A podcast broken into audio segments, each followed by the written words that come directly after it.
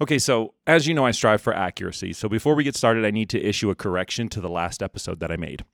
So on episode 25, when I was talking about the B 25 Mitchell bomber, which is a World War II bomber, the co host asked me if the passenger sat close to the crew.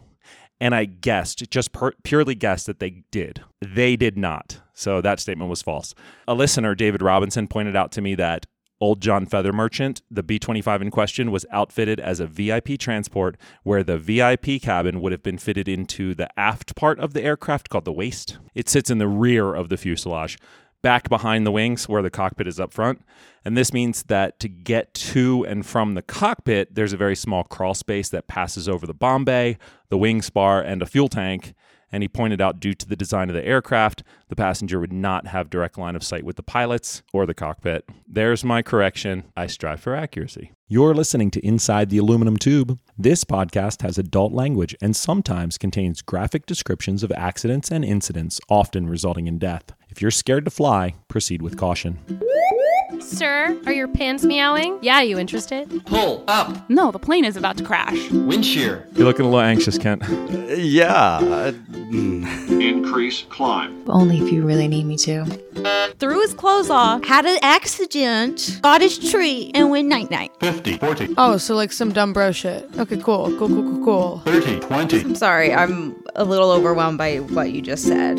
10. Hence being poked in the rear uh, as a man in the middle of the aisle. Climb now. Given the context that you've given me, this does not sound like a good plan. Clear of conflict. Welcome back to the Aviation History Podcast. Together with my co host, we are going to look at events in aviation history like air disasters, accidents, incidents, and mere mishaps, along with the occasional mystery.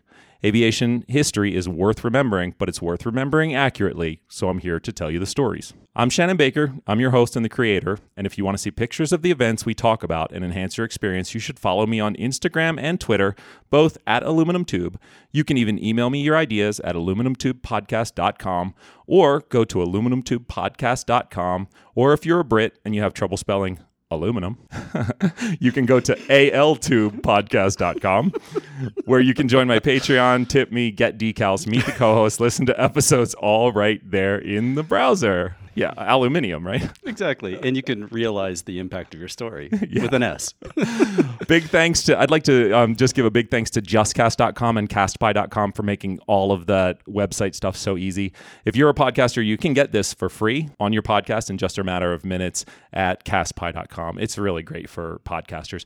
That is not a paid advertisement. I use it and I know the guy who runs it, and it is a fantastic product. So, anyway, my co host is Kent Sarf. It has been two years since we recorded last, Kent.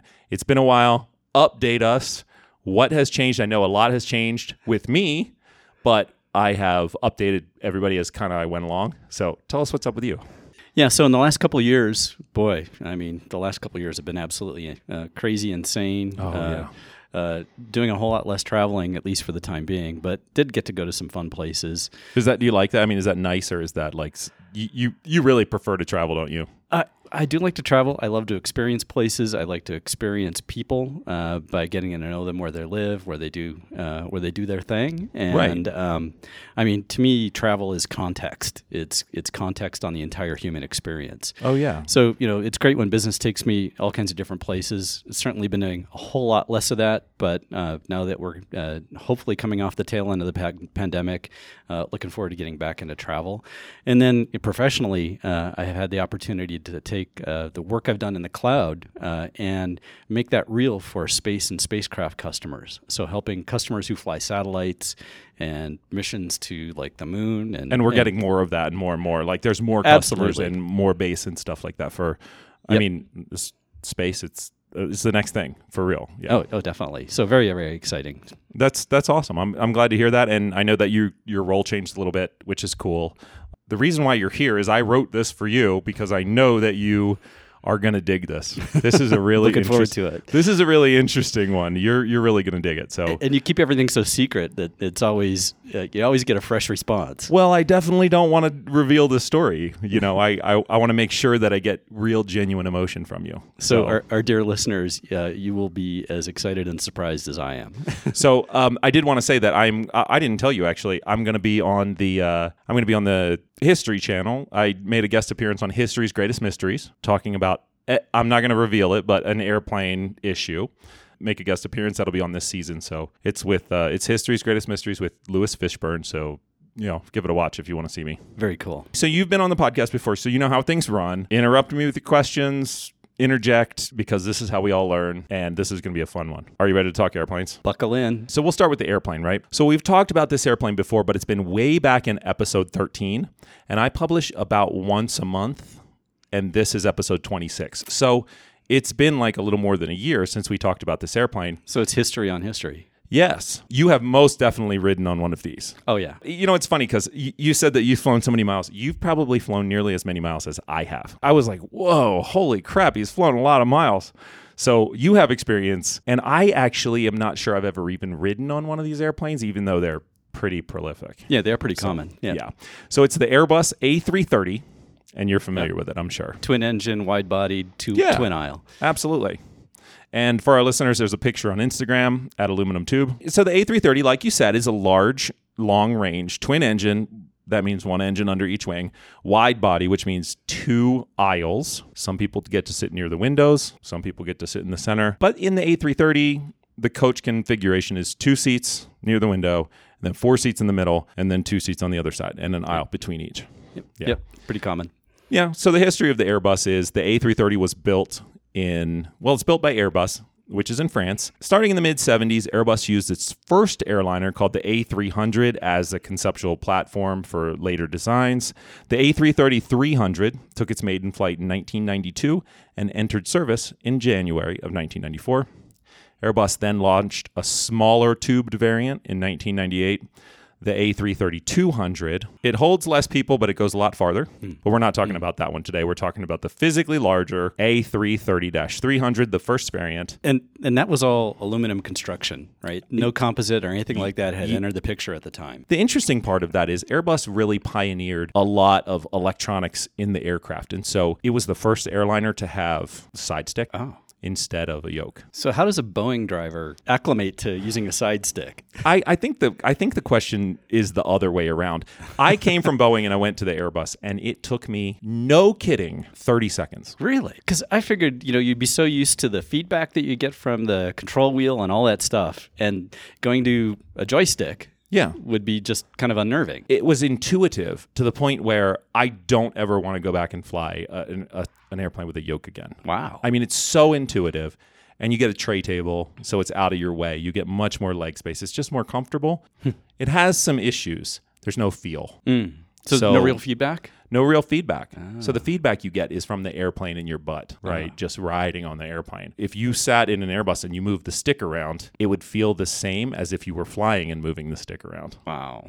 So it's yeah, it's different. It's like more like playing a video game, but like I said, it took seconds to acclimate. Yeah, I imagine this this piece of glass in the in the flight deck, right? That has your path and you're basically steering down that path. That's what it is. Really? Yeah, absolutely. It has a little crosshair and you are just driving the symbol of the airplane, which is a little square, into the crosshair Wow. if you set it up correctly. Yeah.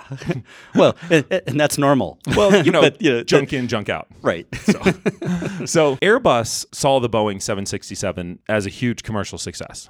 So that's why they jumped on that bandwagon. The 767 200 was released in 1982, and Airbus was scrambling to, to Yeah. have a competitor. They launched the A330. It's quite similar and kind of looks the same in a lot of ways. It has a lot of similar performance. The A330 is a little wider, carries a few more people, goes a little bit farther. It weighs a similar half a million pounds. Sounds like corporate espionage to me. It, well, I don't know about that, but you- you could be right. It travels a little bit farther than the 767. It goes about 7,000 miles. In 2014, Airbus launched the A330 Neo. It just had different engines. It entered service in November 2018. By 2019, there were about 1,500 A330s in operation, about 400 more on order. Almost every single one of them is still flying. Wow. So when Airbus built it, they did it right. You can't say that about the 767 200. It's it's still very modern. It's prolific. Its largest operator is Turkish Airlines, but they're operated around the world by a variety of carriers, including Delta, Air France, Air Canada, A lot of Asian carriers. I was gonna say I've flown a Delta one, I've flown an Air Canada one long haul. Oh yeah, it's popular. One of the features, like I said, i- that Airbus is very proud of is the side stick instead of a yoke, and it's a pretty cool feature. I, you know, I fly the A320. We have the same side stick, and I am certainly a big fan of it. So it's easy to type rate throughout the lineup. It or is it- easier. it's very easy to go from a 320 to a 330, Hmm. and even from a 330 to a 380, and back to a 350 now. With the A380 is now out of um, now out of production, but the 350 is still in production. Yeah, yeah. They're not the same. You still have to go to school on them. Sure. but the concept is the same. Wow. Now, the 330 and 340 are most similar to each other. The 320 is a little bit different, but still very similar. Yeah, Again. I've, put- I've flown the 340 quite a bit when Singapore was flying. I'm direct out of LA to Singapore. Long flight. LA to Singapore. Oh yeah, Yeah. And the 340 is a great airplane to fly on too. Airbus is nice and quiet and comfortable. They did a really good job. I like to say they got it right the first time Hmm. because, you know, we see a lot of changes in Boeing's, the especially the 737. The only change that we see in Airbus is literally the engines. Wow. Hmm. Everything else is identical on the inside. So when they designed it in like the late 80s, they got it right Yeah. and it's still going. It's Fascinating. great. But today we're talking about a company, and you may have even flown on this company, Qantas Airways. I've flown regional Qantas in what is Oh, Australia. that called? Qantas Express, oh, something Express. I can't remember. Yeah, I forget off the top of my head. I don't have it written down, but I know I, I did run across it. But I have yet to fly Qantas long haul, and I'd, I'd like to at some point because they've got a great, great record. they have a cool fleet too. Yeah. They have A380s, 340s, they have 787s. I mean, it's a pretty cool company. But let me talk about Qantas for a second. Qantas Airways is the flag carrier of Australia. It's Australia's largest airline. It's the third oldest airline in the world. Wow. The third oldest. First oldest is KLM, and the second oldest is Avianca. Oh, I didn't know Avianca was that old. I didn't realize it was that old either. Wow. So when I look at these, you know, it takes me a long time to research because it opens like an Easter egg, you know? I'm like, oh, it's the third. Then I got to go find the first Right. and the second and the fourth. and so all these things just, it cascades for me. So, but I love doing the research here. Qantas was founded in November of 1920. It started flying passengers in 1935. Oh, was like doing mail and cargo Yeah, I was doing before mail then? and cargo before Yeah. that. Yep. Here's a fun fact I knew. So I have an Australian friend, and I told him this fact, and he said, "Yeah, no shit." But Qantas is an acronym. I didn't know that, Huh? and I Okay. told him, and he was like, "Oh yeah, uh huh. We all know that." Well, I'm like, Yo, "You live in Australia? I don't know." All right, so It's kind of like the toilet spinning around the other way around down there. Right. Yeah. Yeah. If I told him, he'd be like, "Well, no shit, dumbass." I'd be like, "Okay." Uh, anyway, so it's an acronym for the airline's original name, Queensland and Northern Territory Aerial Services. Oh, pff, that makes sense. I know because they used to fly from Queensland into the Northern, Territory. I like the name Qantas better, Yeah, yeah. It rolls off the tongue a little easier. and they're nicknamed the Flying Kangaroo, which is also cool. We right? got I big like honk that and roo on the tail. What do you expect? Yeah, exactly. So Qantas is a founding member of the One World Airline Alliance, along with American Airlines. The airline is based in Sydney. Well, actually, they're based in the suburb of Sydney called Mascot. It's adjacent to the main hub, which is the Sydney airport. Yep. They employ roughly 30,000 people. They operate a fleet of around 300 aircraft, and those include narrow body Boeing and Airbus models, as well as wide body Airbus, including the A380, the Boeing 787. Oh, interesting. Yeah. Yeah. So you got any questions about Qantas? Hmm. It's pretty straightforward. Qantas is kind of an interesting airline, generally speaking, because when you see an airline like Delta or you see an airline like American, it had taken so many other airlines Hmm. and merged and merged and merged and merged and merged that we don't really have an old airline in the United States. True. Because, you know, um, my mom's uncle used to work for what became Northwest Orient, which became part of Delta Right. in that merger, right? Right. So you, you kind of lose those those early airlines, right? E-, We lost Eastern, the early airlines. Braniff, Right, Braniff. Teeny weeny, air- I mean, TWA, T- yeah, Midwest Express and Oh, all yeah. of these, oth- you know, all of those other ones. Piedmont Express. Right. PSA. I did a I did an episode Oh. on uh, on PSA, which was sort of the model for Southwest Airlines. Uh-huh. So PSA got absorbed by America West, which got absorbed by U.S. Airways, which got absorbed by American. American, yeah. So yeah, we don't really have old airlines in the United States, but Qantas was always Qantas. Wow.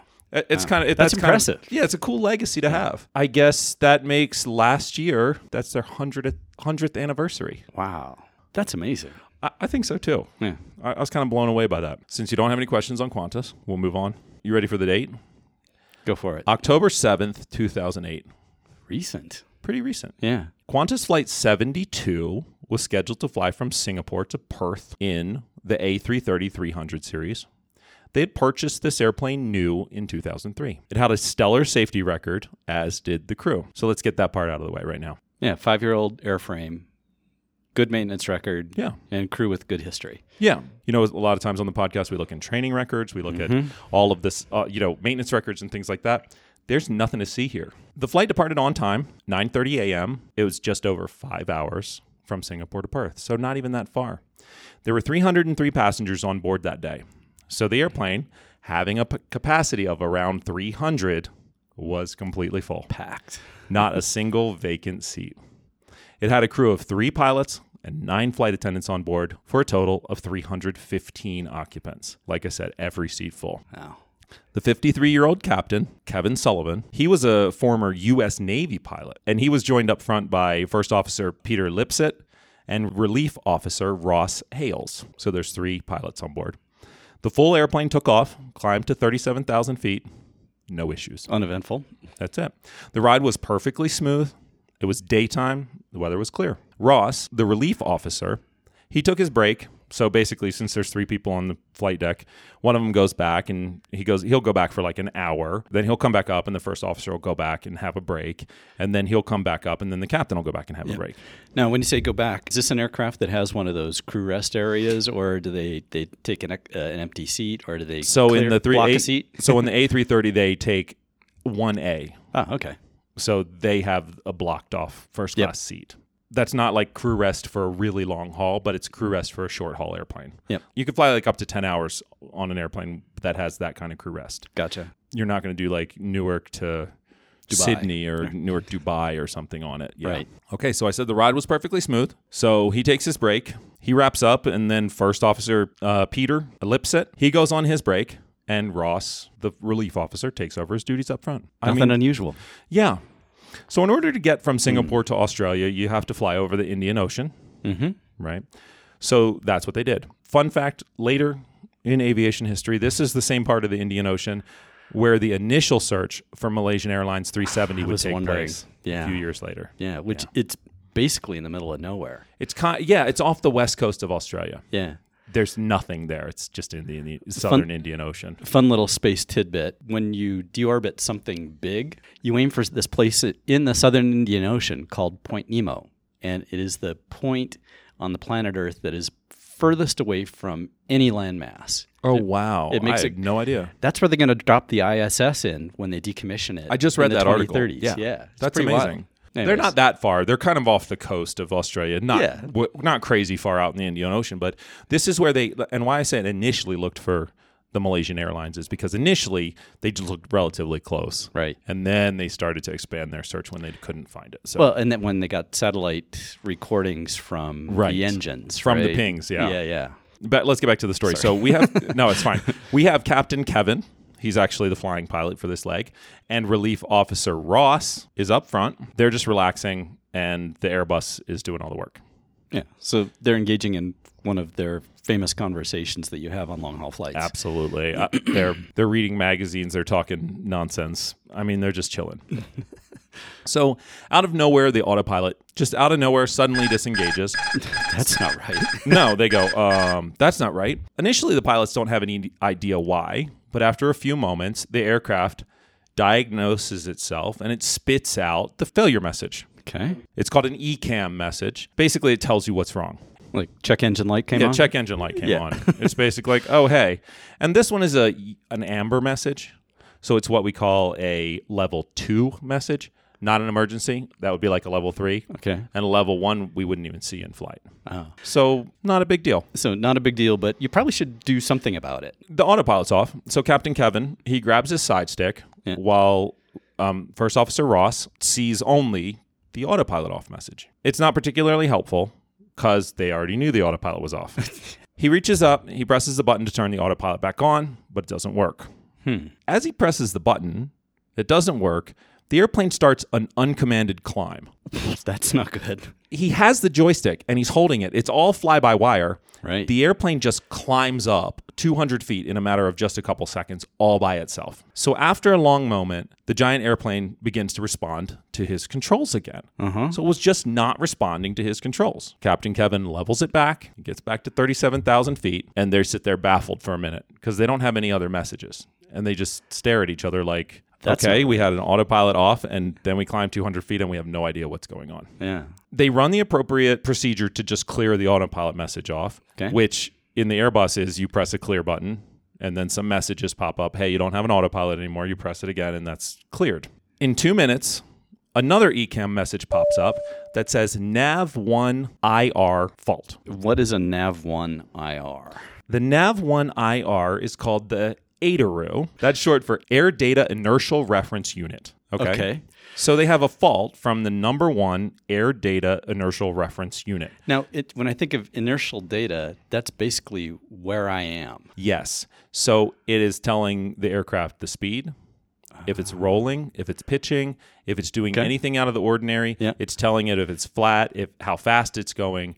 It's basically measuring all of its flight parameters. Yeah.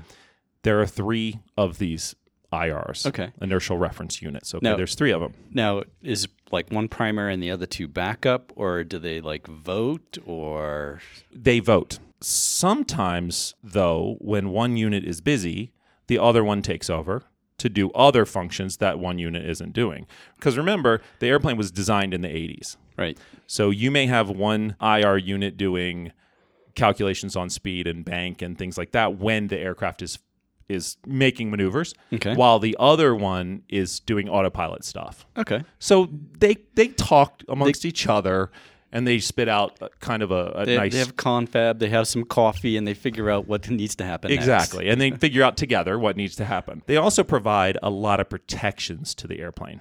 Well, and that's a big difference between Boeing and Airbus because uh, not that Boeing doesn't provide Boeing cockpits don't provide protections, but Airbus automates a lot more of that. Right. Okay. So just as we have this nav IR1 fault, the airplane starts to give stall warnings and overspeed warnings at the same time. Hmm. Let me unbox that for you really quick. A stall is when the airplane is going too slow and the wing's not able to fly anymore. Right. An overspeed warning is then when the airplane is going too fast and approaching a high speed stall, but you can't have them both at the same time. Yeah. I mean, that sounds like uh, it's zero and one are correct, and they both can't be correct. Correct. Oh. So they're alternating. So they're going overspeed and then stall. Overspeed, stall. So they're getting a boop, boop, boop tri- chime and then a stall, stall, chime. And it's going back and forth. In the meantime, the airplane is just flying along normally. Yes, Right? it's just flying. Captain Kevin loses his instruments on this side. So he just goes on his side. So he just looks over to the other side. Not a big deal. Right. And he goes, Okay, we're still flying. I don't know what's going on. So they instantly diagnose it as it has a computer problem. Yeah. Okay. Yeah. The protections, like I said, like you hinted at actually, the protections are fully automated and some of them can't be overridden by the pilot at all without turning off all the ADARUs and other flight computers. You can't override the protections. Yeah. Which is a good thing, Mm-hmm. right? Yes, absolutely. But turning off the ADARUs could result in flight control malfunctions because it's all fly by wire. Wow. So turning Yeah. off all the ADARUs could be a life threatening emergency. Yeah. It's kind of like turning off your car while you're barreling down the interstate. at 85. Yeah. Uh, you don't have steering anymore. You don't have brakes. Yeah. So basically, what happens is the ADARUs or the IRs, the inertial reference units, feed information to the flight computer. Yep. And the flight computer then goes out to the other control computers and says, "Do this. Right. This is what we need done." Yeah, but if, and if it's got bad information, it's making potentially bad decisions, Right. which probably explains that unanticipated 200 foot climb that was uncommanded. Yes. So I think if I were to g- make a guess, one of the IRs gave some bad information, and the other IR went, "Oh, hey, wait a minute." yeah. Right. Yeah. Yeah. but I'll I'll just let's let's just make this Okay, sorry. let's make it really simple, right? IR on good, IR off bad, Yeah. Fair. IR broken also bad. Right. Okay. So given the situation, the captain, Captain Kevin, asked the relief officer Ross to call First Officer Peter. God, I wish his name was Frank. First Officer Peter back up to the cockpit. So at 12:40 p.m., while Ross is using the interphone to talk to the flight attendant to send Peter back up, the aircraft abruptly pitches nose down. Whoa. The captain, he pulls back hard on the side stick to stop the pitch down. Yeah. And at first, it has absolutely no effect. He holds the side stick back, and after a long 14 seconds, that is a really long time, Oh. the Airbus suddenly starts listening to him. But not before it had reached a maximum pitch angle of eight and a half degrees nose down. That's 10 degrees lower than a standard pitch angle. And here's the scary part it had flown the beginning of a parabolic arc descending 700 feet in 15 seconds Holy crap. and nearing its structural limit of negative 1G. Wow. Wow. I want to talk about what negative 1G means in an airplane. You and I are experiencing positive 1G right, Right. now. We stick to the floor. Yep. As we approach zero G's, things still stay down, but they become lighter. Yep. And at zero G's, if we're standing up, we could like lift our legs, right? And we would just stand there. Exactly. All right. Yeah, we'd We're float. weightless. Yeah. As we pass zero G, we start to move toward the ceiling. The closer we get to 1G, the faster we move toward the ceiling Right. until we are at negative 1G when we are essentially falling with the speed of gravity Towards the ceiling. up. Yeah. So Yeah. imagine being suspended on your ceiling and having the cord cut. Um you I don't have to imagine that. That sounds like something you've experienced. It has. It was in the early 90s, and I was uh, flying into Orlando. And y- you get good at timing when you go to the bathroom before uh, final approach, so you can get it, get there and make it back, right? So Absolutely, have because an you, don't know the uncomfortable- ground delay and all Yeah, that stuff. You exactly. run into the terminal, yeah. So you know, uneventful flight, no turbulence, no no no nothing, right? Go to the bathroom, and on my way back, I was suddenly on the ceiling for about a second. Whoa. which was scarier than, of course, scarier than hell. You know, people screaming. I land across two seats. Thankfully, I wasn't even bruised. Um, Oh, wow. Which I was pleasantly surprised. So Yeah. I don't know if I hit one G, but you know, I definitely was. I definitely touched the ceiling. So let's talk about the parabolic arc for a second. I mean, that's scary, right? But Yeah. at least you weren't hurt. Right. So the parabolic arc is how the zero G airplane Yeah. maintains zero Gs. So when you're flying the parabolic arc, you can maintain exactly the same acceleration by flying that parabola. Oh, that makes sense. So when they entered that negative 0.85 G load, they flew a parabolic arc, which means that for around probably 10 seconds, everything was sticking to the ceiling, sticking there with the force of gravity. Oh, So- I cannot imagine. 10 seconds, counting to 10, nice and slow, and sticking to the ceiling and everything around you. I cannot imagine what it would have been like to be in that cabin. Oh. Uh, just During that 15 seconds, all hell was breaking loose in the cabin. oh yeah. Everything not attached to the airplane or belted in was propelled to the ceiling, like we said, almost with the One force of gravity. Wow. Hot drinks, bags, people, of course, all the galley items, including the carts, in carts. the aisles and the flight attendants. So let me show you some pictures of that. I mean, the things that would go through your head is during those 14 seconds. Oh, yeah. Yeah. And, and to be the to be the thing that goes through those panels, Your head would Wow. be going through the panels. Bags are Wow. flying out. I mean, every like I said, all hell is breaking loose in the cabin. Oh, no kidding. Wow. And that was probably caused, I'm guessing, by a cart or a person. Now, Cart right? or or a person, right? Oh. I mean, it's bad. oh, here's a picture of the I. Here's the picture of the Nav One IR fault. That's it. It just says Nav, Ah, Nav One, IR, IR fault. Yeah. So you've seen the pictures. Let's go back to the story. Oh, I'm still just. So Hmm. the pilots didn't know it, but people were hurt. Oh yeah. And we'll get back to that in a bit. So the captain regains control of the aircraft after 15 seconds and he starts to climb back up to the assigned altitude of 37,000 feet. During that 15 seconds, Ross, he's the relief officer, he turns on the fasten seatbelt sign. Although Yeah, it's good little thinking, after the fact. but if you weren't buckled, it was certainly going to be not going to be possible for you to get buckled at that point because you've already hit the ceiling really hard. He also made a PA announcement. Again, good thinking. A little after. A little after the fact.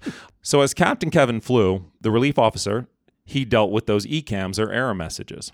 At one point, he was directed to turn off the So- number one IR. Who provided that direction? Was this a checklist or was this So this is the airplane and it goes bing and then it tells you what to do. Oh, so it's the onboard help desk. It's the onboard help desk. So it has a whole bunch of programmed faults and it says, hey, if this happens, press this button, press this Yep. button, and as you press the buttons, the step goes away. Ah, so it's actually okay. pretty nice. Yeah, that's cool. So he was directed to turn off the IR, the number one IR, which he did, and that cleared the message. Then the checklist, after a few minutes, told him to turn it back on. Okay. Okay, he's following the checklist. Control Alt Delete reset. Yep, Three which he finger did, salute. and we already talked about how this airplane would be without with flying it without the correct flight computer inputs. Like I said, life or death emergency. So if you attempt to fly an Airbus without the flight computers, or in the case of a full failure, what you have are rudders and manual trim. That's And it. That is it. Wow. So you can't roll the airplane with the ailerons. No. To descend, you have to trim the a wheel Turned like crazy. down Yeah. uh, to maintain altitude you're trimming. That is called manual backup, and it is only designed to buy you time to get the computers back on. This is not a flight mode. This is here's some time to fly straight and level while you guys work through the problem. It's the oh shit mode. Exactly.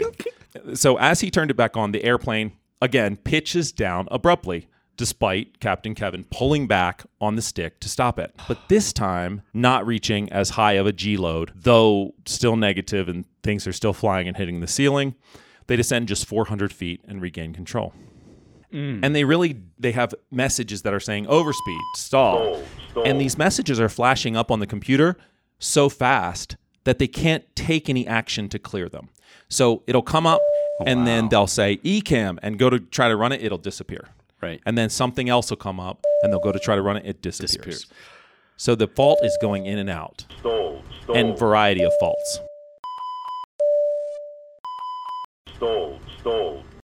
In, in computer science, we kind of call this a race condition, Okay. where you've got multiple things all operating at the same time, and a, a failure creates a condition that something else responds to, and then the original situation doesn't get resolved and it reverses. Right. Race conditions are bad. I mean, yes. And I, I believe that's probably what's happening in these computers. Yeah. It's a bad situation. So the first officer gets up to the cockpit after the second event. He's okay. He's not injured. And they all discuss the situation. The crew decides that they need to land the aircraft as soon as possible. they were not confident that further pitch down, pitch up events would not occur. Okay, so Yeah. they're scared. They were also aware that there may be some injuries in the cabin, but at that stage, they weren't aware of the extent of the injuries. At 12:49 p.m., the crew makes an emergency broadcast to air traffic control advising them that they had quote experienced flight computer problems because they really don't know what's wrong and that some people had been injured. They requested a clearance to divert to Learmonth, Learmonth, Australia, Learmonth. Yeah, I'm trying to think of what's north of Perth, and there's not too much. There's north not much there. Yeah. The flight control fault and inertial reference lights stay on for the remainder of the flight.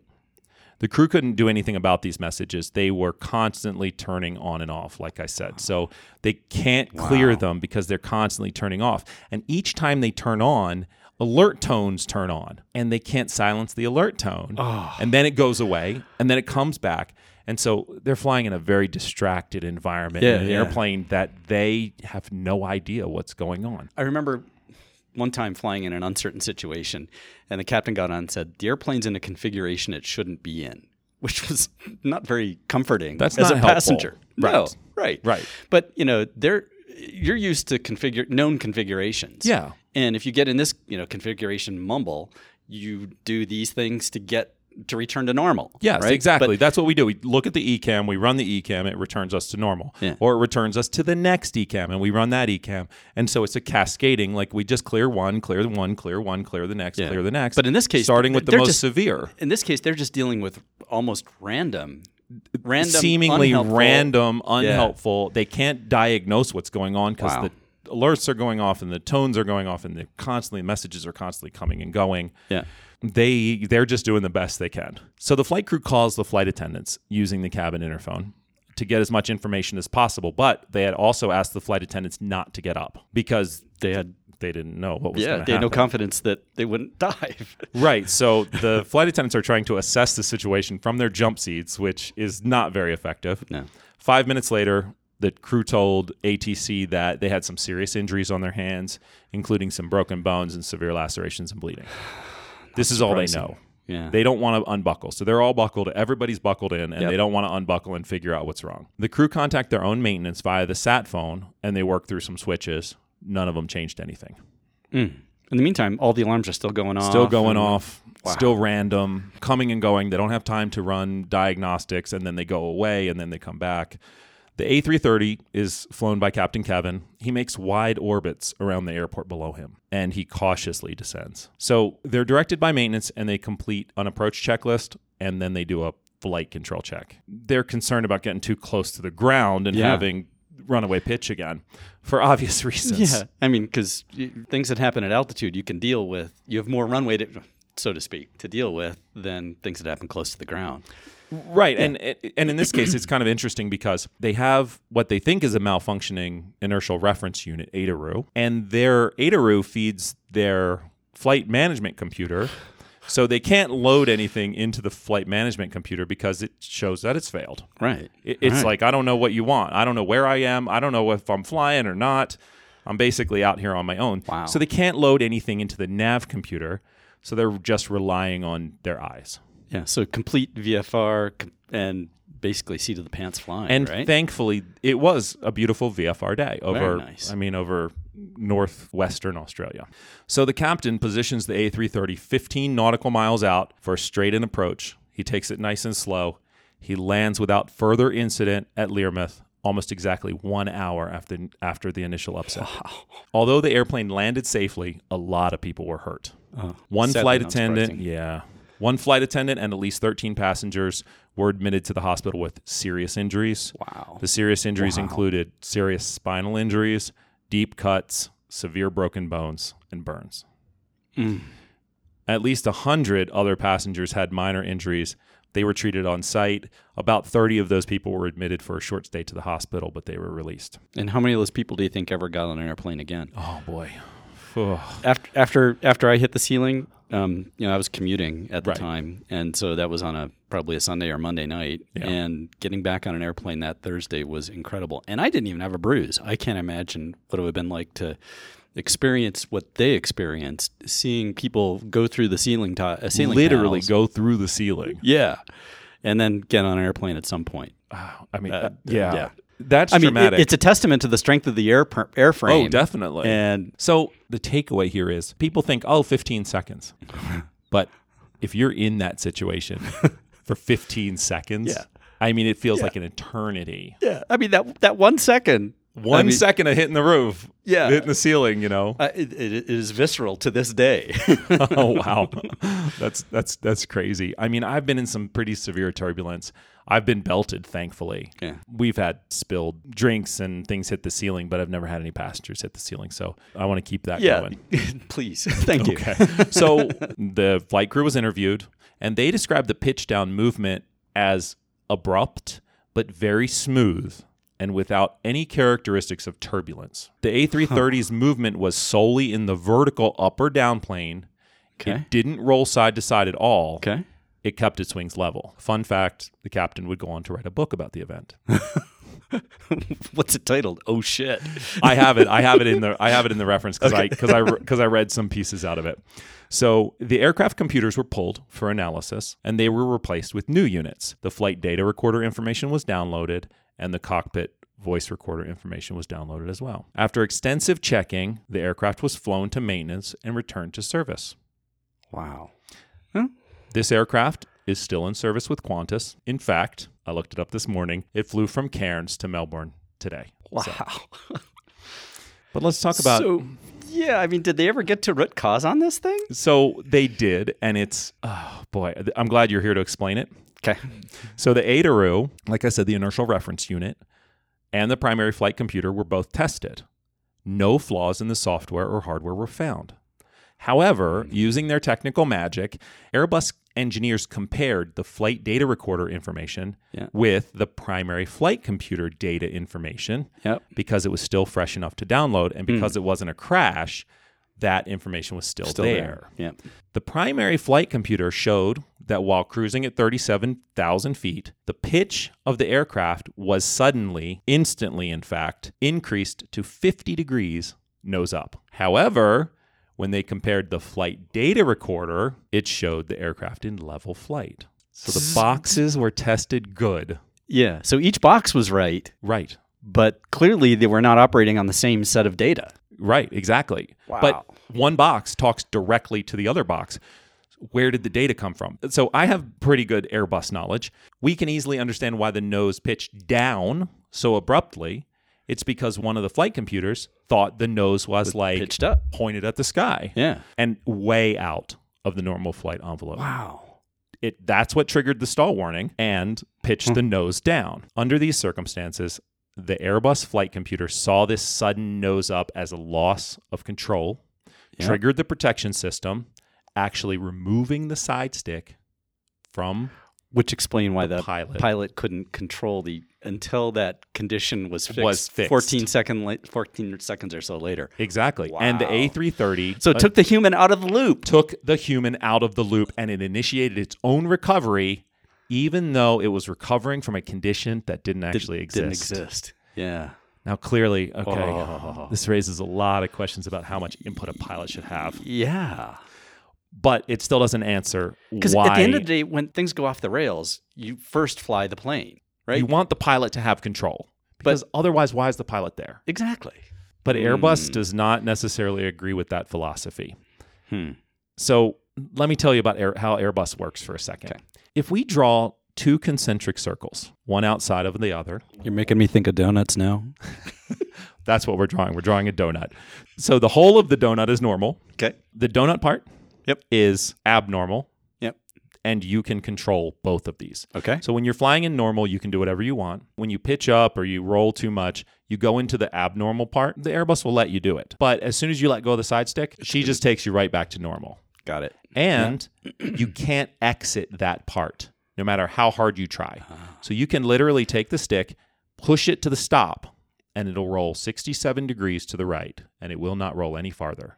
Hmm. You can take the stick and you can pull it back to the stop. It says, "Hey, You're trying to do something stupid. you're trying to do something dumb. Yeah. I'm not going to let you do that. Now, imagine that we have an upset and it goes outside of the donut, Yeah. fully both parts. At that point, Now, you use the phrase upset. So by upset, do you mean, you know, loss of control? I mean loss of control. Okay. Yes. It's not in a normal flight, Yep. any kind of normal flight condition. So when you go outside of that second concentric circle, the airplane says, hey, you can't do this anymore. Whatever you're doing is not right. Yeah. Stop doing it. In fact, stop doing it so bad I'm going that to take you out of the I'm gonna loop. take you out of the loop and I'm gonna put you back in the middle. It's it's slapping your hand and saying, nah nah, Yep. right? Again, it raises some questions. Well, and we could talk uh, cockpit automation philosophy with Boeing as well. Right. Right. Boeing has a diff a completely different philosophy. Right. Boeing would say that once you get out of that, you're on your own. So Boeing would it takes the opposite. They say, okay, they'll do autopilot and they'll do protections. Once you get out of there, it says, hey buddy, Fly the plane. fly the plane, get get it back. Yeah. Not up to me. I didn't do this. I didn't make this mess. I'm not going to fix it. Yeah. Airbus takes exactly the opposite approach. But it still doesn't answer why the computer thought that the airplane had suddenly gone near vertical. It just doesn't answer it. We don't know. So let's stop talking about that and start talking about voting machines for a second. Okay. I mean, Are you going to make this political? yeah, no, no, we're not going to make it political, but but we're going to talk about electronic voting machines for a minute. So in Belgium in 2003, there was an election. There was electronic voting machines, and they were being used for the first time. When the election was over, a little-known communist candidate had gotten more votes than were available in her district. Yeah. Something's amiss. So once the backup cards were tallied, so they have a little paper card. Once Ah, the backup cards were tallied, she'd lost. But when they took the total number of votes that she'd received via the backup and they deducted it from the electronic tally, Uh-huh. the difference was 4,096. Hmm, That's an auspicious number in computer science terminology. It means absolutely nothing to the normal person. 4,096. So what? That means something to you because you're a computer guy. Yeah, What's it's a that power- mean to you? It's a power of two, which means it it is one bit. the voting machine was examined. The hardware was examined and tested. The software was examined and tested. And like the A330, no flaws were found. But like the A330, something did go wrong. Yep. A bit got flipped. So actually, I'm going to let you explain binary numbers. Sure. Can you do that? Sure. So yeah, don't no, have to. I'll, I'll- I'll just kind of Okay. go for it. Okay. All right. So computers computers don't talk in terms of numbers as you and I think of them. They talk in terms of binary numbers. And a binary representation of- of a number is nothing but a sequence of ones and zeros. Right. If you think of them as as ones and zeros in columns, um, f- four bits can use, be used to describe a number up to sixteen. Um, five bits can be used to describe a number up to thirty-two. The number zero is is a binary number of all f- all zeros zero zero zero zero. One is zero zero zero one. Right. Two is zero zero one zero. Okay, so we're basically so what you're saying is the power of 2, so 1 would be 2 to the 0 power. Correct. Okay, Yep. good. And then the first 2 would be 2 to the 1 power. Correct. Exactly. So binary ar- arithmetic is is fascinating. I could go on long term long about it. But bottom line is computers always talk in terms of bits being on or off. So you can do amazingly complex things with with just wo- ones and zeros. And that in fact that's the the core in which uh, all computers uh, do their processing, do their storage. And then I'm so on. assuming we take those numbers and we use software to tell us what those numbers mean. Yeah. So so you know you could have a 16-bit number that was zero one zero zero zero one zero one zero one, Right. and That off, was pretty good. off off top of my head, I don't know uh, what that is. Right, right. But but it's really easy to interpret those things, and we do it all the time. So 4096 does mean something to you and it Yeah, 'cause represents 4096 is one with a bunch of trailing zeros. right 2 to the 12th power. Yep.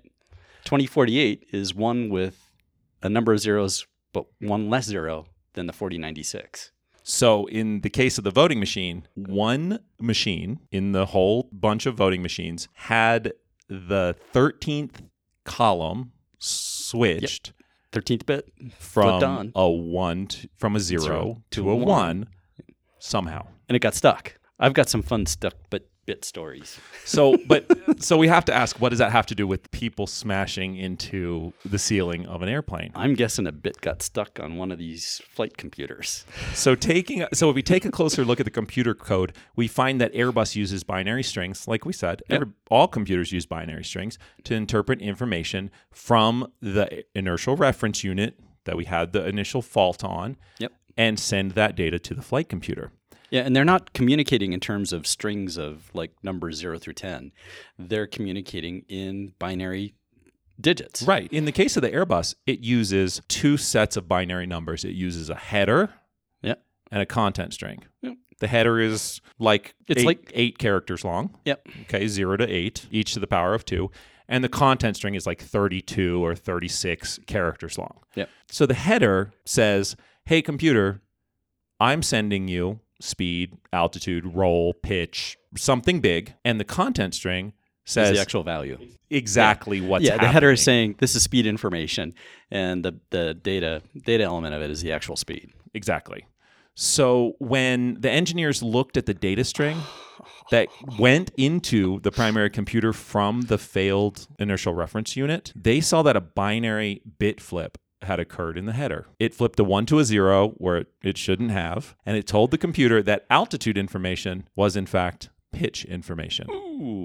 It changed the header, and that means the content string was misread by the primary flight computer, resulting in the flight computer understanding that the aircraft was pitched up 50 degrees. Yeah. When in fact, That's it unreal. was So, not. so, so each of those each of those subsystems would test test out normally, but it was just the communication of those two boxes in particular, and probably just those two boxes. yes. that had this problem. Yep. Wow. But why did it happen? Yeah. And- was it was it a bad wire connecting the input of the output? I don't know. Well, Or output of the there's a input. long story behind this. I'm gonna I'm gonna get it kind of short, but you're gonna you're gonna catch up on this pretty quickly. So in 2009, Toyota settled a lawsuit where Lexus and Toyota vehicles would run away and had runaway accelerators. Oh, I don't remember that. I remember it too. Because they, they would even replace carpets because they figured people were just accidentally mashing on the gas pedal and stuff. Right. So for a few years, Toyota blamed their customers. They used the excuse of the floor mat jammed, Yeah. the excel people pressing the wrong pedal.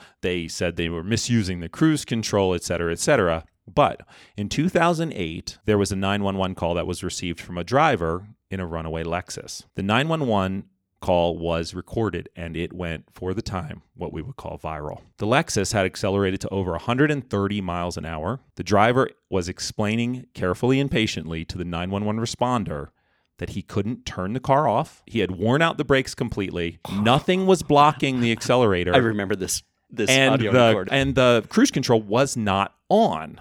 wow. So he went step by step through each thing. Now, sadly, the call ended with the four occupants of the car dying. But obviously, it made huge waves. Oh yeah. Yeah. After that, Toyota promptly settled over 500 lawsuits that they'd been putting off. However, independent inspectors found no flaws in their computers, their hardware, or their code. So, again, what happened? So, we might have an answer here, but we have to look way back at NASA and IBM in the early days. IBM, in making early computer boards, noticed that bits would randomly flip. They conducted experiments and found that at first, some of their boards were polluted with radium and other radioactive elements that came up when they mined the silica. Mm-hmm. Well, they quickly diagnosed those boards and they didn't work because the bits kept flipping because they were radioactively excited electrons. That makes sense. Yeah, Unfortunately. that, so that makes Yeah. sense. Yeah. So that caused data failures and hardware crashes. But they also noticed that higher elevations caused more bit flips on the board. cosmic radiation and cosmic oh because this plagued spacecraft as well It did. So they dubbed these single event upsets. yeah E seus Bit flips in space are so common that computers uh, on spacecraft use comparative computing to make calculations. Yep. Basically, they have three or four computers that each do the same work. They compare the data. If one piece is off, they discard that data and they use the three that agree. yep yep the Airplanes- space shuttle was very uh, had multiple flight computers exactly for that reason Airplanes do not do that. And and As I why? maniacally chuckle. I know, I know. And why? You already diagnosed it. I, I knew you'd be ahead of me. Cosmic rays, highly charged cosmic particles. We can never know if this was the actual cause because they don't leave a No, and- they don't leave a trail. They only leave a data trail. exactly and when you reset the device the bit flip goes away yeah it's very ephemeral So cosmic rays are definitely not a myth. We discovered them way back in 1900s and you can actually see them for yourself. You can build a cloud chamber at home Yeah. and you can see those electrons and all those thi- particles going through. and, You can't see the particle, you can see their trail. Trail, that they right. leave, yeah. you know and, and for folks like me who fly a lot and you who fly an enormous amount right i mean over time we need to be concerned about the amount of cosmic radiation that our bodies absorb Right. And the higher up we go in the atmosphere, the worse it gets because as the, the highly charged cosmic particles come down through the atmosphere, they hit other particles and they spread and spread and spread, losing their big charge. pachinko game yeah, like a big lightning bolt or something, right? Like just kind of loses as it goes down. At the bottom, there's very Wah, little wah. left. Uh, and some of those particles are larger than others and they move faster, uh, which means they contain more energy, right? So they're very strong in space, but as they hit the atmosphere, like I said, they collide and they dissipate energy. Some of them, however, are f- powerful and fast moving and they reach the ground. As humans, we don't worry about them because we evolved with them. yeah it's just part of the natural background But as circuits get smaller and smaller, it takes smaller amounts of electricity to flip a bit. Back when microcircuits were invented, it took more energy to compute basic data. Lots Oh, yeah, more yeah. energy. And that also means it took more energy to conduct a bit flip. A few hundred million electrons it would take to flip a bit. But now circuits are so small, and the amount of energy that we need could be as little as a thousand electrons. back in the mid 80s i'm going to date myself here i was i was going to undergrad school in in minnesota and i was working with a material scientist who was working on integrated circuit design and manufacturing technologies and he made a path in an integrated circuit that was so narrow an electron wouldn't actually move down it Oh, wow. at that time At that time. Yeah. And so, you know, we've overcome that through, you know, cool, innovative materials and, you know, semiconductors and yeah, semi- different ways of making semiconductors Right. to make these. But, but modern chipsets in computers and cars Mm-hmm. um, Mm-hmm. and uh, I guess airplanes, um, you know, it makes, it's interesting. We've added more vulnerability to bit flips uh, as a result of mini- miniaturization. That is exactly what happened. We mini- mi- Wow. we miniaturized things, and we actually made ourselves more vulnerable. Yeah. and it's a big deal. But bit flips happen all the time. Yeah. all the time. Particularly powerful particles may cause, as you mentioned before, what's called a latch. Yep. The insidious thing about a latch, it basically opens the bit and it won't allow it to close. It doesn't break the equipment. So when you power it off, the switch closes, it's not broken, Right. and there's no physical evidence that it happened. And latches do happen regularly. It, in the spacecraft that we work with, it is common. Again, it's not about it being always operational, it's about it being reliable. And it's very common to do a reset of elements and have problems just go away. And there are latches and E SEUs. We do it all the time in airplanes. We have a problem, we shut it down, we start it back up, Yeah. and it goes away. That could be caused by, like you said before, faulty wiring. It could be caused by, I mean, not even faulty wiring, just one wire being too close to the next. Yep. It could be caused by static electricity. you know, and, and designers and manufacturers and, and testers make sure that there isn't interference between components and stuff like that. So it's not part of normal operations, but it's always recoverable at some point. So, what we're saying is temporary bit flips happen all the time. Yeah. So, you get a blue screen of death on your laptop, your iPhone acts up, your TV stops working, so you unplug it, plug it back in, or a candidate wins an election. Not exactly, No. but you Yeah, get it, right? yeah, So it's very possible and even likely that a single event upset caused by a cosmic ray made the bit flip. Wow. However, with a particularly powerful one, you might latch something that's major, and your Prius or your Lexus might run away with you, or your Airbus decides it's doing something it's not actually doing, and suddenly you're stuck to the ceiling of an A330 over the Indian Ocean. Scary. Scary. But we we live and work with this. It's part of yeah. It is. I yeah. I, I it's amazing that you you got there before me. I mean, you were like, "Damn, cosmic ray," but I knew you were the right person. So, so let's talk about what they said. The official cause of the incident, and this is oh, this is side speak. The official cause of the incident was never determined, except to say, "quote." The in-flight upset occurred due to the combination of a design limitation in the flight control primary computer software of the Airbus, and what they're saying there is lack of comparative software. Right. So if if that was an air condition for which it was designed, it would have maybe even reset a component in order to fix the latch. Right. Wow. And they went on to say that and a failure mode affecting one of the aircraft's ADARUs. You know, whenever you say Adaroo, I think of the roux on the tail of the plane, and it just makes me laugh. Rue, exactly. Yep. So the design limitation, and they went on to say the design limitation meant that in a quote, very rare and specific situation, multiple spikes in angle of attack data from one of the ADARUs could result in the flight computer commanding the aircraft to pitch down. yeah. That's talking out of the side of your face. Yeah. No, that's just describing the problem. That's describing the problem. That is not the cause. but No. That is their quote official cause. Wow. Okay, Airbus never defined the quote specific situation, Right. right? So they said, "Oh, it could be caused by a specific situation," but they never defined it because all they know is that whatever specific situation it was flipped a bit. Yep. That's all they know. They don't know anything else. And a reset cleared it, and probably those boxes continue to still operate just fine today. I, I mean, I don't know what happened to the boxes, but i- it's very likely that they were Yeah. tested and returned to service Yep. because those things are really expensive. Yeah. Because, you know, I can see protecting against that kind of failure is a pretty big engineering effort of those systems.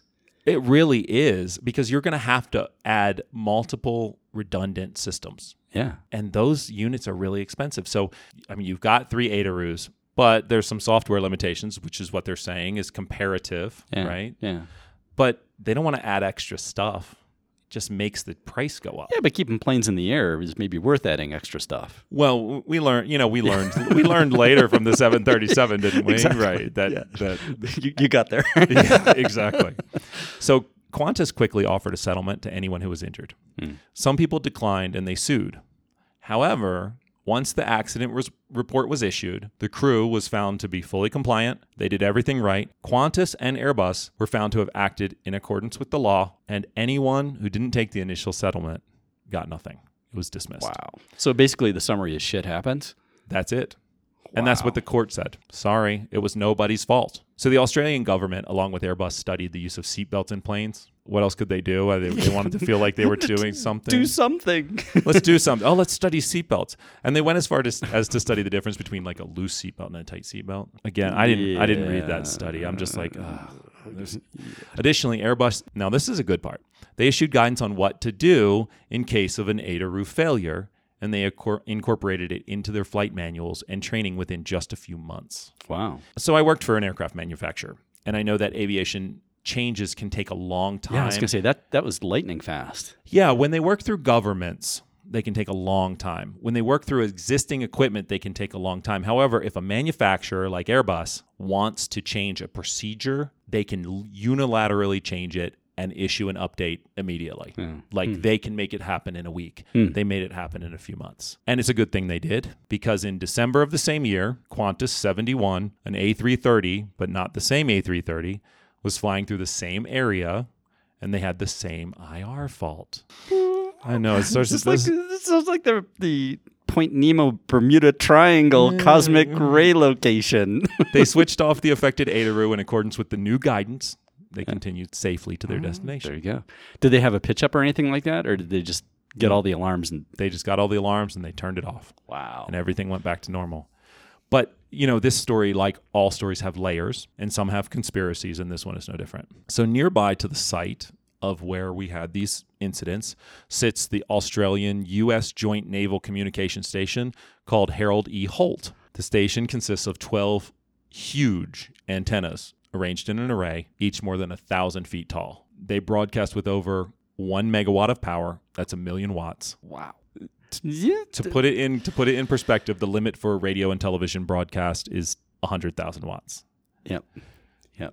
So maybe that could have A caused little interference, maybe. Maybe so. Australian pilots pushed a petition to stop flights over the area. Hmm.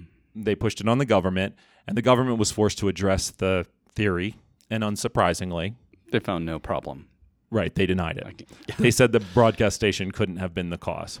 So we will never know, obviously, if it was a single event upset that was caused by a highly charged cosmic particle or it was caused by the most powerful radio broadcast station in the southern hemisphere. Hmm. Mm. I know. It, it it it starts it feels a little fishy Yeah, it does. Yeah. single event upsets or the spontaneous flipping of a bit don't leave much for us to go on, like we said. So the truth is, we'll never know. Not much solace for the people who are injured severely on that plane. Severely. yeah. Yeah, really not much solace for them. But I will say that when you hear that the captain has now turned on the fasten seatbelt sign, um, Yeah. you and should that- probably return to your seat. And that's what my experience on the ceiling taught me. Um, I am really good on seatbelt etiquette, and and you know, coming here into Denver, uh, especially from the west, and you can get a good mountain wave going. Oh, the mountain wave is, can be wicked here. They can be wicked when they say, you know, the flight attendants down, and you might want to tighten your seatbelt. Oh yeah, oh yeah. Oh yeah. So we already talked about how Airbus how they their philosophy views. They default eventually to the computer taking control. And Boeing doesn't do this, but Airbus does it. You know, it it it brings up questions about like how much automation that we should have in our lives. And I think one of the things it brings up, you know, everybody's seen on the internet the Tesla that crashes into a Sure. dump truck or whatever Yeah. because it's on autopilot. Right. And the sensors have haven't seen something, or they've seen something incorrectly. So Chelsea Sullenberger Oh yeah. Sully Sullenberger. He commented once the findings had came had come out. I personally, I have feelings about Chel- Chelsea Sullenberger. So I think he did what he needed to do in the situation. Absolutely. I think that he did exactly what he should have done, and I do not take away. But making him an expert on all Airbuses, I think, is maybe a little far. He was just a captain who landed in the Hudson. yeah. Did a nice job. did an amazing job. An of amazing job. managing the situation and flying the plane. but that doesn't make him an expert. right. but anyway, he did comment on this and he said basically, I'll paraphrase it. He basically said, at the end of the day, just like you said, when things go wrong, you want the pilot to be able to fly the damn airplane yep. instead of the computer.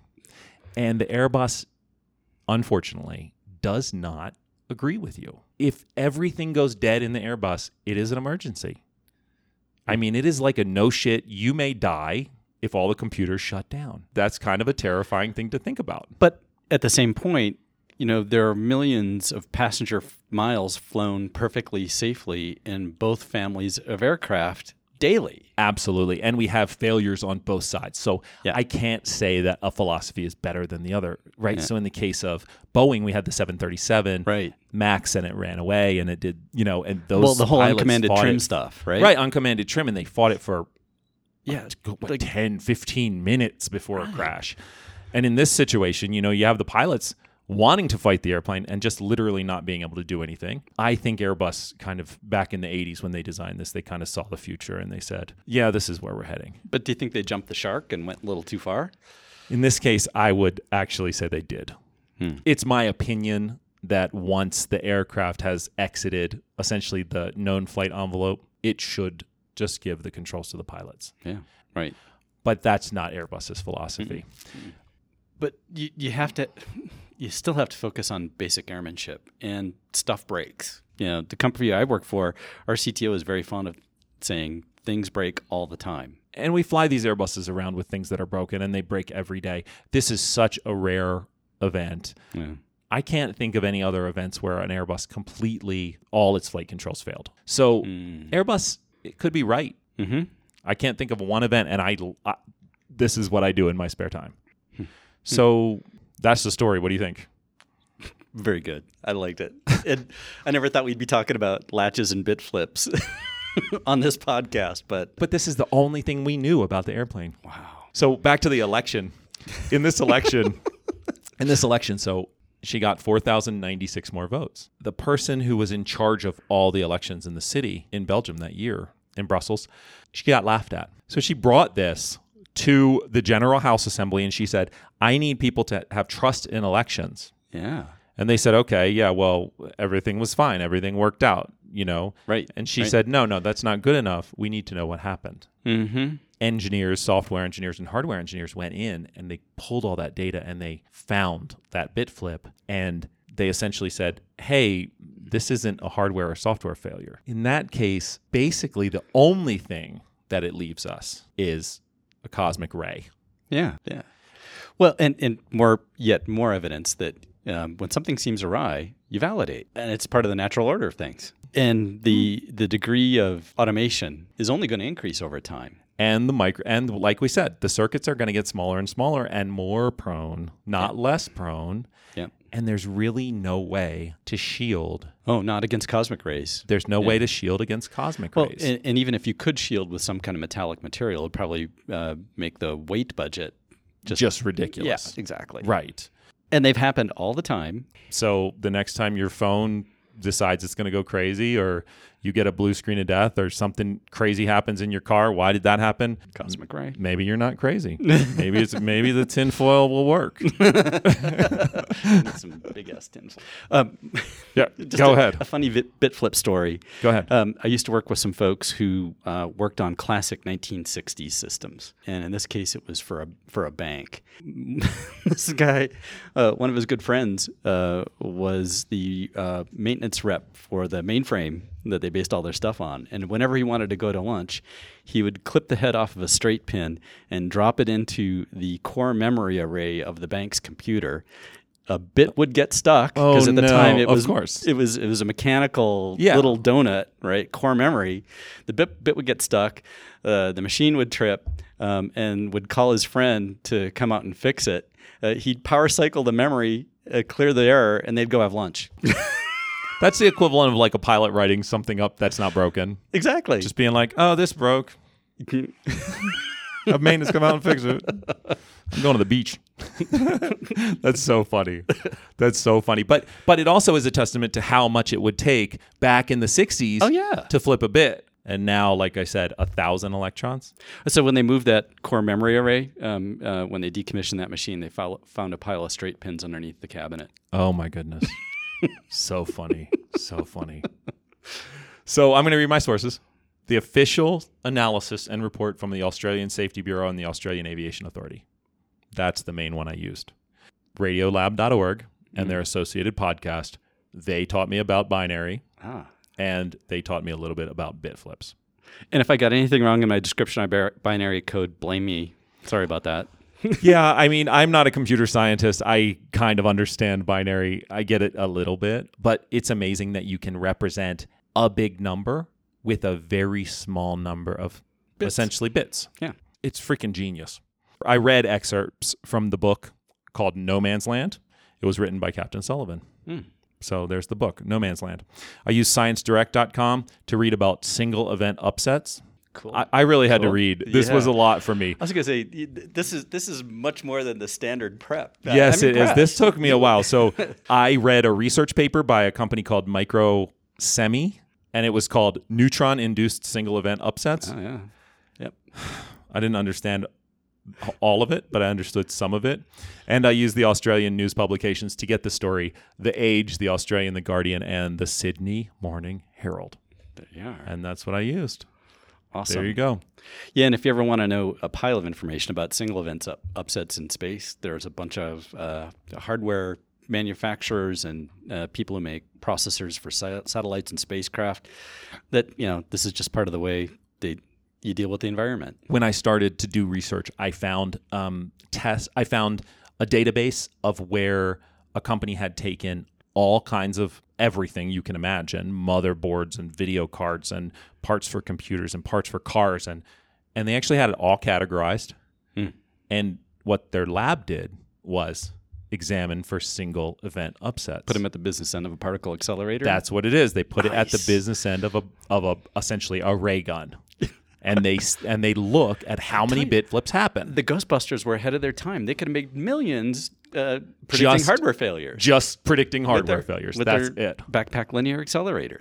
Well, and think about this: the most complex computer uh, managed, controlled uh, device, chunk of hardware, whatever. At the end of the day, it's just a little bit of electricity. That's it.